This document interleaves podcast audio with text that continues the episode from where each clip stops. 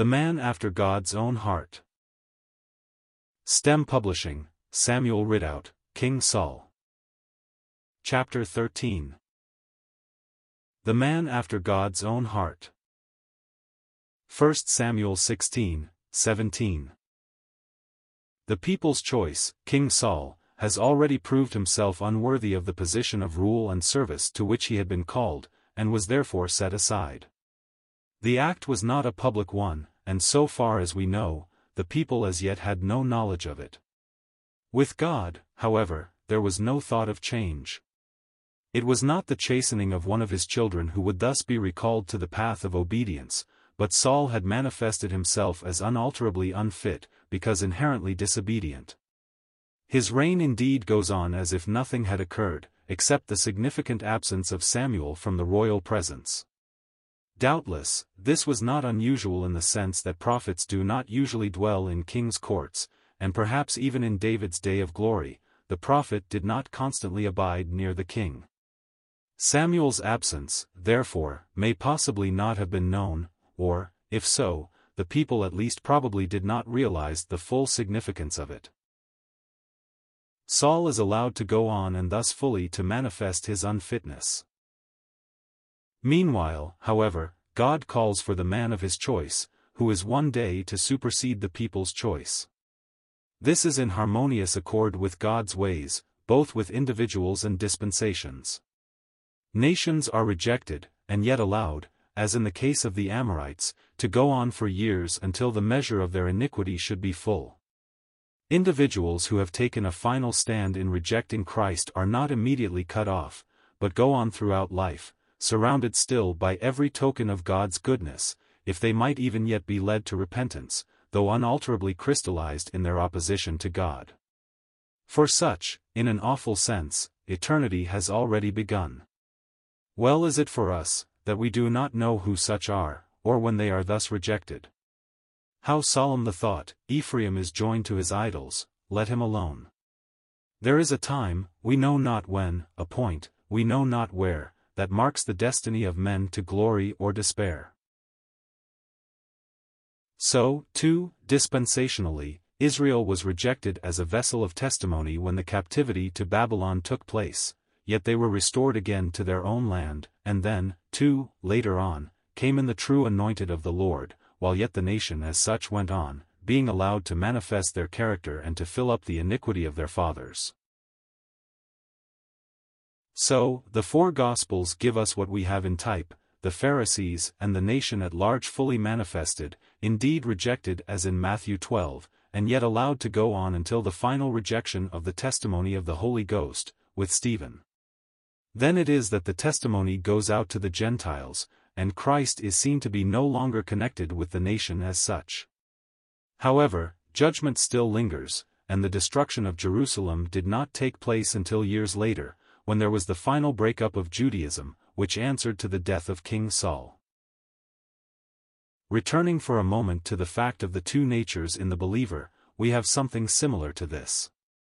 That is first which is natural, and afterward that which is spiritual. The flesh we inherit, and it manifests itself, spite of every safeguard of care and testimony of mercy and truth given, it proves itself to be utterly unfit for God and is set aside. Grace then comes in and Christ is formed in the heart of the believer by faith. It would answer to the call, we might say, of David. Still, however, the flesh remains in us, no longer to be an authority, but by its presence to be a constant witness to what nature is, and how it cannot be trusted. The day is coming when its very presence will be banished. This brings us to the narrative before us. Our special subject is King Saul and to trace his course, so we must follow him on to his end, gathering the lessons his history affords and, by contrast, learn of Christ. We cannot follow the life of David, save as it is interwoven with the history of Saul. It would be a far more attractive subject, but has been so fully treated by others, that there is not the same necessity, perhaps, for going into detail, asterisk. Asterisk the reader will find much profit in the Life and Times of David by C. H. M., Staff and Scepter by C. K., and the full and orderly notes in the Numerical Bible on the Life of David. David's genealogy is given to us from the beginning. He stands out as one of the landmarks in the genealogy of our Lord, from Abraham down, as given in Matthew, or back, through his mother's line, as probably is the case in Luke, still to David and thus back to Adam. Abraham's side is given and the line of Judah singled out, and in that, Boaz continues the descent until Jesse is reached. Any examination of this genealogy would lead us too far from our subject and we must content ourselves with commending it to those who desire to prosecute that study further. Samuel is sent to Bethlehem, the former home of Boaz, and where Jesse, the son of Obed, had his family inheritance. He shrinks from the danger involved in going thus, because Saul would hear of it and surmise his object, and the prophet seems to know instinctively that the man who is afraid of the people, still had such love for his own position that he would not shrink from putting him to death. God quiets the fears of his servant, however, by telling him to take a heifer and go to Bethlehem and say that he had come to offer sacrifice. This has doubtless been thought to suggest a subterfuge on the part of the prophet which God commanded him to adopt, but this comes from ignoring the tremendous significance of the sacrifice and its prominent place in the mind of God. With him, and with faith, a sacrifice meant no light matter, but that by which alone he could be truly approached. Indeed, King Saul's own anointing had been associated with a sacrificial feast. Bearing in mind that the sacrifice refers to the atoning death of Christ, our shelter from judgment, we can see its place of supremest importance. Then, too, Samuel was not told to conceal his object, but to anoint the son of Jesse, presumably before as many as might be present at the feast. Thus, we have a beautiful type of the sheltering value of the sacrifice of Christ. Under its protection, the servant of the Lord can go forward in the very face of his enemies, knowing that all the enmity of the flesh can do nothing against that sacrifice. King Saul himself, with all his hardihood, dared not lay unholy hands upon one who had such protection. The men of Bethlehem seemed to share Samuel's thoughts as though knowing that the visit of the prophet was no idle matter, and so ask him, Comest thou peaceably? How our poor hearts shrink from turmoil and conflict, even when necessary, and how most would prefer the undisturbed reign of the flesh, rather than have the conflict which they fear from the presence of the Spirit striving against the flesh. Of the anointing, we need say but little. It is a very striking repetition of the lesson in King Saul's choice. The prophet himself here is deceived when the eldest son of Jesse is presented. Surely, the Lord's anointed is before him. But Eliab, as Saul, is not to be chosen for the height of his stature. The Lord seeth not as man seeth, for man looketh on the outward appearance, but the Lord looketh on the heart. All Jesse's sons are thus set aside until the youngest is sent for. All through Scripture, we find the setting aside of the elder. Thus, Abel is accepted, while Cain is rejected. Isaac and Jacob are both younger sons, Reuben, the firstborn, must be set aside, and Judah's own children illustrate the same truth that nature's excellence and the rights of primogeniture are not to be respected in the things of God. Fittingly, too, David is connected with the keeping of the sheep. A shepherd has always suggested him who is the shepherd of Israel, and the good shepherd, who giveth his life for the sheep. When David is presented, there is an attractiveness about him which commends him. There is the glow of healthy vigor and the beauty of a countenance which expressed in some measure the beauty of the spirit within. He is anointed among his brethren, and here we see the choice of God resting upon him, marked out by the oil, a type of the Holy Spirit, even as our Lord was anointed with the Holy Ghost and with power for his work in the midst of an ungodly nation. The Spirit comes upon David from that day, and while he resumes his lowly service of caring for the sheep, all would now have a new significance, at least in the mind of Samuel. The Spirit which had come upon David, the true anointed one, now leaves Saul, and he is afflicted with an evil spirit from the Lord. This seems to be a clearly marked case of demon possession. One who has rejected the word of God is given over to the power of Satan. It is striking that we find so many cases of demon possession in the life of our Lord, and in beautiful accord with the thought of his mastery over the demons, we see here David, his type, called in to soothe the troubled spirit of King Saul when afflicted by the demon. Of the nature of that affliction, we cannot speak minutely. Unquestionably, there was a sense of being forsaken of God, no longer having his approval. Of the utter hopelessness and despair of this, no one could speak fully. It was likely accompanied by certain clouding of the mind, or at least, such an oppression that one was rendered totally unfit for the performance of any duty. It has sometimes been said that King Saul was afflicted with insanity. This is not the truth. Alas, it was not insanity, but the demon of evil to which he had yielded himself and which now asserts itself as his master. What a picture of him who but a little while ago was the proud victor over the hosts of Ammon, who was acclaimed with joy by the people as the man of their choice and who had the fullest privileges of the prophet's guidance, and, above all, the power of God with him. Here he is, brought so low that even his servants can only pity him. And such is the consequence of disobedience, seen here in full measure in the setting aside of one whose abilities and powers towered above all others in his time. The servant's thought of relief is that a sweet singer should soothe the poor king in his hours of despair, and they suggest, with his approval, a man exactly suited for this. It is none other than David, and how the providence of God thus brings him into the presence of the king. There is a solemn thought that there is a kind of ministry of Christ of so soothing a character that the fears and distress of a soul may be measurably relieved without any radical cure being effected. David evidently here is a type of Christ, who by his Spirit in the ordinary ministration of his word, with its sweet tale of God's love and care, of his power too over evil, of the comfort which he brings to his own, affords solace even to those who are in their hearts estranged from God. Our Lord while here, relieved many a case of suffering, such as the impotent man in John 5, where his mercy was not allowed to extend further because of the unbelief of the heart. There were doubtless many out of whom he cast demons, who remained still strangers in heart to him. So, too, in the present day many in Christendom itself have been, we might say, soothed by the sweetest songs of redeeming love that have ever been heard, who yet in heart have refused the full benefit of that redemption. Saul is attracted to David. The melody has its effect, and he is for the time relieved. He greatly loves him too, and makes him his armor-bearer, but it goes no further.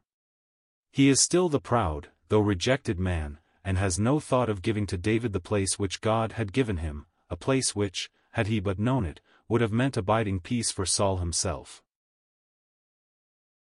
The victory over Goliath and the Philistines, recorded in 1 Sam 17, shows how completely unnerved Saul had become by his affliction, and how fully David was qualified to step into the place of the trembling king.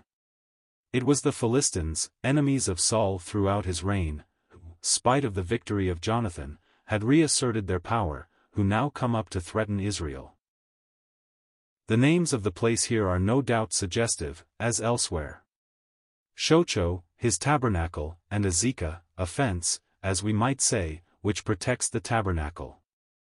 Ephes Dammim, the boundary of blood, suggests that outcome of any struggle in which the people might engage without a God-appointed leadership. Remembering that the Philistines stand for a carnal religious establishment, and, as we have seen, representing outwardly that spirit of Pharisaic profession for which Saul himself stands, it will be seen that he had no power against them.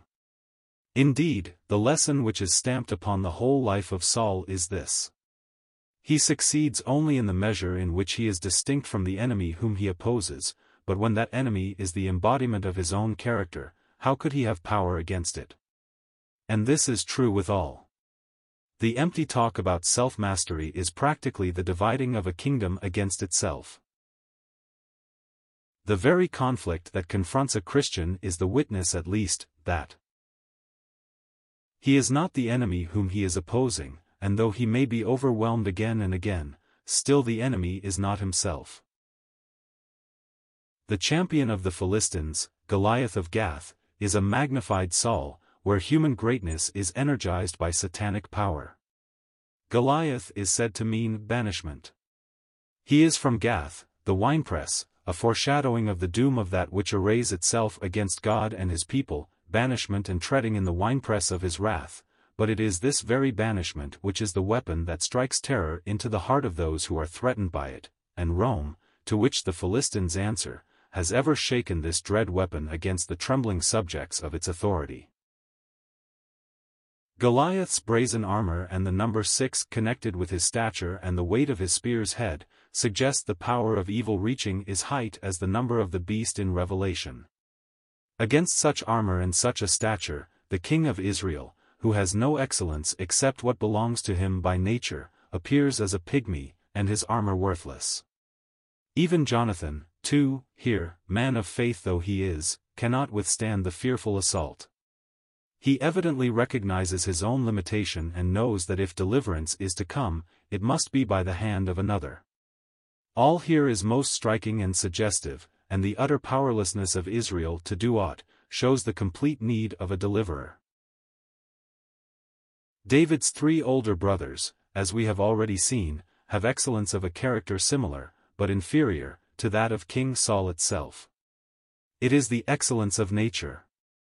David thus comes on the scene in the glow of youth, but with no outward display of power comparable with that mighty enemy. We see in him that power which is of God, manifested in its perfection in our Lord who came in lowliness, as did David from his father with the message of love to his brethren, who seeing the enemy, goes forth to meet him in what was a real boundary of blood and a valley, apparently not of Elah, mighty one, but of weakness. He discards the armor of Saul, inferior, indeed as it was to that of Goliath, and going down into the brook, gathers five stones, the number of human weakness linked with divine power, the number two of our Lord's incarnation, God with man, and with these alone, he goes out to meet the giant foe. All victory over evil is at least a shadow of that one supreme victory which our Lord gained over the prince of this world, once and forever, at the cross. While there are details which have special reference to the character of the enemy and the nature of the victory, applicable to special periods in the history of God's people, these carry us back always to the cross. We, therefore, would take this as the great lesson here before us. David presents himself to Saul who, it would seem, has forgotten the one who had soothed his troubled spirit many a time before, and reassures him. The enemy was defying, not man, but God, and it was God's battle, not theirs. Thus faith ever reasons. It sees the hostile adversary not against poor puny man, but against the Lord of hosts. To Saul's inquiry, how he could meet such a mighty foe, and he but a youth, David replies that already God has given him the victory over both the lion and the bear, and would, in like manner, deal with this foe. Our Lord had won the victory over Satan at the time of temptation, and the cross, therefore, was but the culmination of that same victory.